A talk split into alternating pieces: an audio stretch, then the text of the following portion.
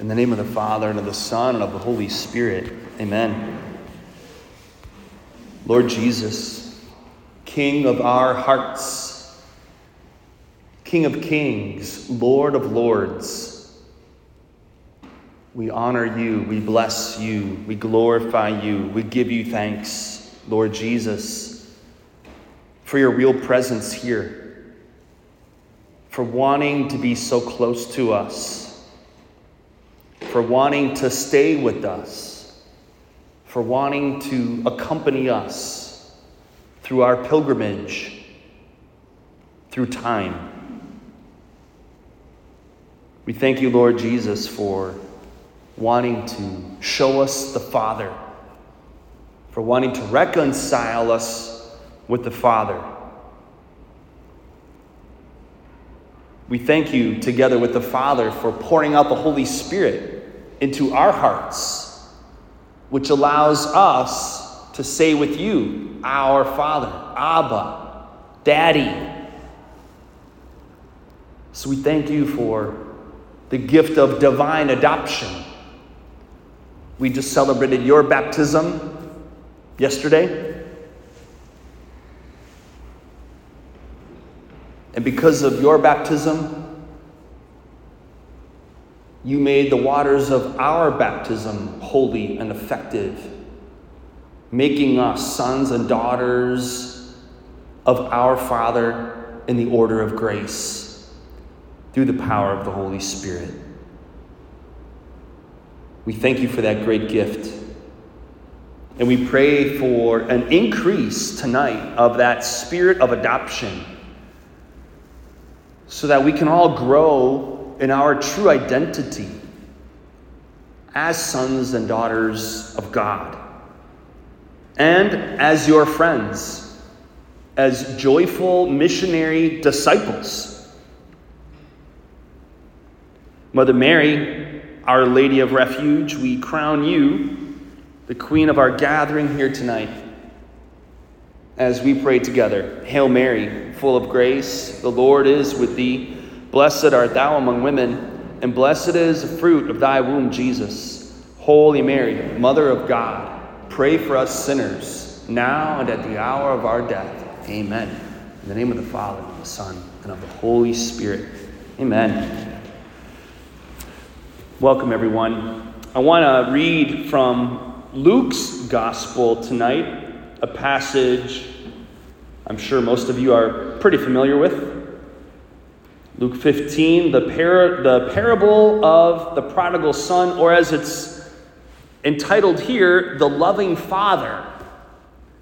And I hope that as I read this tonight and as we reflect on it together and pray with it, that our perspective can shift from the prodigal son to the loving father, and that we can appreciate more how our father loves us. So I'm reading from the Passion translation if it sounds a little different to you. Then Jesus said, Once there was a father with two sons. The younger son came to his father and said, Father, don't you think it's time to give me my share of your estate? So the father went ahead and distributed between the two sons their inheritance. Shortly afterward, the younger son packed up all his belongings and traveled off to see the world.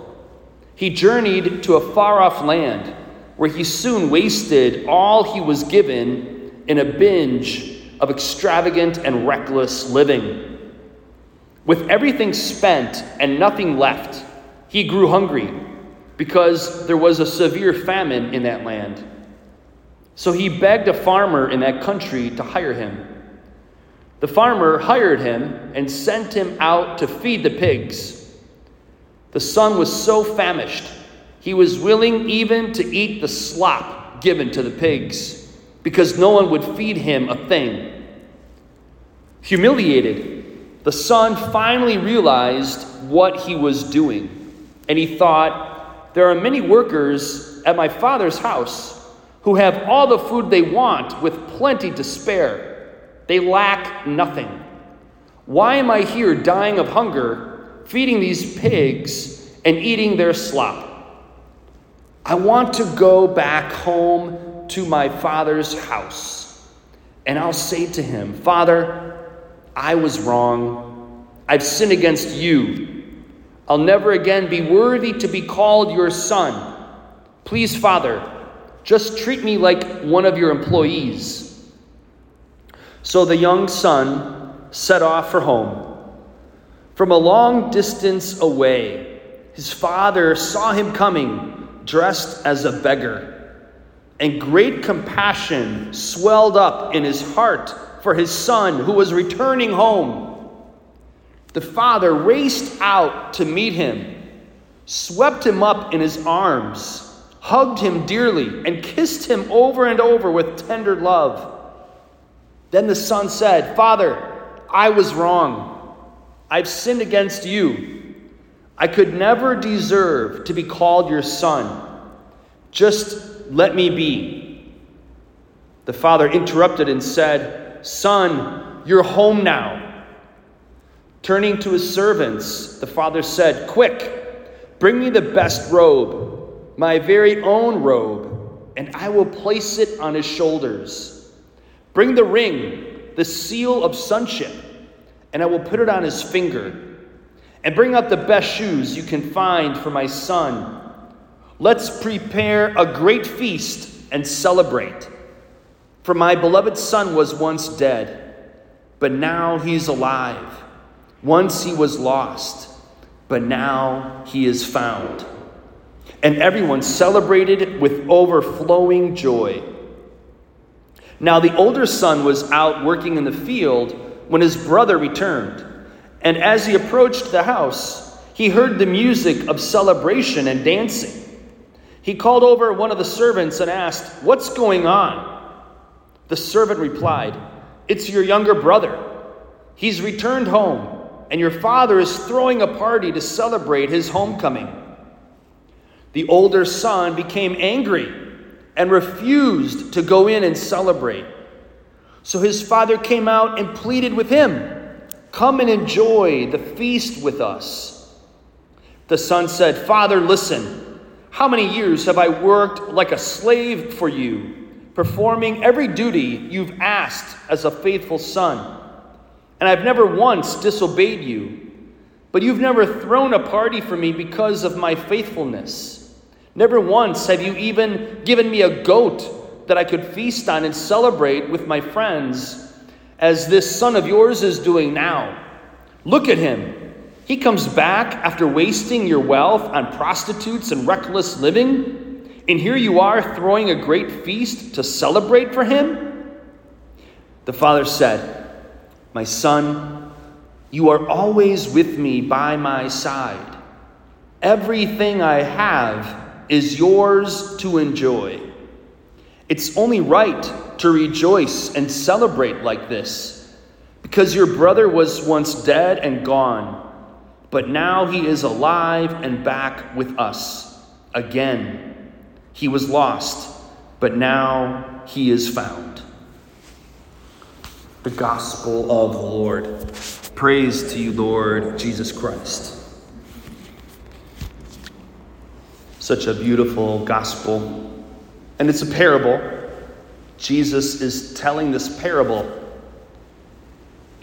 And he is giving us a glimpse of his own merciful heart, his own tender heart. Jesus, we thank you for your divine mercy. And there's a lot that could be said about this gospel, but let me just highlight a couple things for us tonight. Because a part of our healing process involves this kind of homecoming. Let me say that again. A part of our healing process and growth in friendship with Jesus involves a kind of homecoming, just like the younger son experienced in the parable. What does that mean? Well, sin as was illustrated in the parable, is what distances us from God. It's what alienates us from God. the younger son wasted his inheritance. He, in a sense, renounced his own dignity through a life of sin. And he finally came to his senses and admitted that he was wrong. And on some level, we all have to do that. We've all sinned. And so part of our healing journey is admitting our own sin. That's a good first step. And asking forgiveness for our sins. Sometimes we might have a hard time with that because of, of the way that we think of God or the way that we think of ourselves. So let tonight's parable and, and let this reflection help you to renew your mind and open your heart to approaching Jesus' divine mercy. Because notice now how the Father, the loving Father, receives his Son. I'll read it again. The father interrupted the son who, who was coming home and said, Son, you're home now. Isn't that beautiful? Turning, and I should preface that even by saying, So the young son set off for home. This was his homecoming journey, beginning of his journey. From a long distance away, his father saw him coming dressed as a beggar and great compassion swelled up in his heart for his son who was returning home. So, again, it's a parable, but what Jesus is trying to communicate to us through the parable is how he feels about us when we have even the slightest desire to repent and to come home, to ask for forgiveness. He is filled with compassion. And He Himself is always looking for us. It wasn't a coincidence that even though the son was still a long distance away, his father saw him coming. Not a coincidence. Meaning that God is always on the lookout for us. God is always wanting to know where we're to know where we are and, and to care for us. So then the father races out to meet him, sweeps him up in his arms, hugs him, and kisses him over and over with tender love. This is how God receives us. Notice the father didn't yell at his son didn't call him names, didn't shame him, didn't ask what he was doing. He knew. He knew what was happening because he was loving his son and wanting him back. And he could see by the way his son was dressed and the tone of his voice that he was sincerely repentant and wanted to come home. So, after the son admits that he was wrong, the father and, and, and, the, and the son is willing to accept just being a servant in the father's house. He realizes that, as I said, he, in a sense, forfeited his dignity. He renounced his dignity as a beloved son. But that wasn't good enough for the loving father. That's not good enough for our God. What does the father do? He turns to his servants and says, Quick, bring me the best robe, my very own robe, and I will place it on his shoulders. Bring the ring, the seal of sonship, and I will put it on his finger, and bring out the best shoes you can find for my son. Let's prepare a great feast and celebrate. So the Father is restoring his sonship. And that's what God does for us whenever we ask for his forgiveness, especially in the context of the sacrament of confession, reconciliation. I often tell people God is not only forgiving you your sins here, but He's restoring your dignity as His beloved son, as His beloved daughter. He's restoring your dignity. He's reminding you of who you really are. Because when we sin, we become confused about who we are, about where we come from and where we're going. We become confused about the meaning and the purpose of our lives. We lose touch with reality, actually. When we sin, we lose touch with reality because God is the ultimate reality. And it's not that we lose touch completely and entirely, but we lose sense a little bit of, of who we are, like I said, and where we're going and where we come from. But the Lord, when He forgives us, He restores that dignity to us and He gives us clarity. He restores that love and that meaning of life. Now let's look at the older son for a minute. The older son was, was upset that the father was being so good to his younger brother. Father, how could you do this? He wasted your money, his inheritance, it's gone. And you welcome him back? What gives? You've never celebrated like that for me. You've never given me even a, a kid goat to celebrate with with my friends. I've been faithful. I've followed all the rules. This isn't fair. This isn't fair. What does the father say to that? The father said, My son, you are always with me by my side. Everything I have is yours to enjoy. So notice that the younger son had alienated himself because of sin, and arguably it was graver sin, and that's why he was farther away. But notice that even the older son is not in the house because of his own pride because of his, his envy of his younger brother. So he was sinning too. And he was not in the Father's house either. He was not enjoying his Father's love. But the Father went out to meet him too, to plead with him. The Father accepts where we're at. The father knew that his older son was having a hard time. And so he went out to meet him too. That's a great thing for all of us to appreciate that God meets us where we're at. God is a seeker. We all are seeking God in some ways, but God always seeks us out first. Just like the Father in the garden after Adam and Eve sinned. They went hiding. God went looking for Adam and Eve. Where are you? Of course, he knew exactly where they were.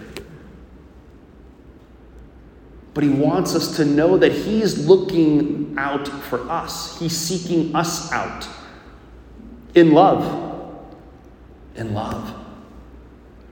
And he meets us where we're at, and he doesn't shame us, he doesn't condemn us. but He wants to remind us of who we really are. And He wants to show us who He really is, how good He is, truly. And He wants us to know how great is our dignity and how much He loves us, how much affection He feels for us, how He loves to be with us. how he delights in us. So, Lord Jesus, there's so much here. We thank you for this parable. in which you show us your heart. You paint a picture for us of how you think and feel about your sons and daughters, well, the sons and daughters of the Father, your brothers and sisters. So let's pray. In the name of the Father, and of the Son, and of the Holy Spirit. Amen. Come, Holy Spirit. We ask you, Heavenly Father, in the name of Jesus, for a fresh outpouring of the Holy Spirit to come upon us all here tonight. Heavenly Father, you know where we're at. And you know that we all have parts of us, so to speak, that need to come home parts of us that are scared, parts of us that are ashamed, parts of us that are confused, that are angry, that are jealous or envious or lustful or greedy or slothful or gluttonous, whatever it might be. We all need to be healed. We all need to experience a homecoming a communion, an intimacy with you, a greater friendship with you. And so tonight, Heavenly Father, I ask you to help all of us realize that you are seeking us, that you are seeking those lost parts of us,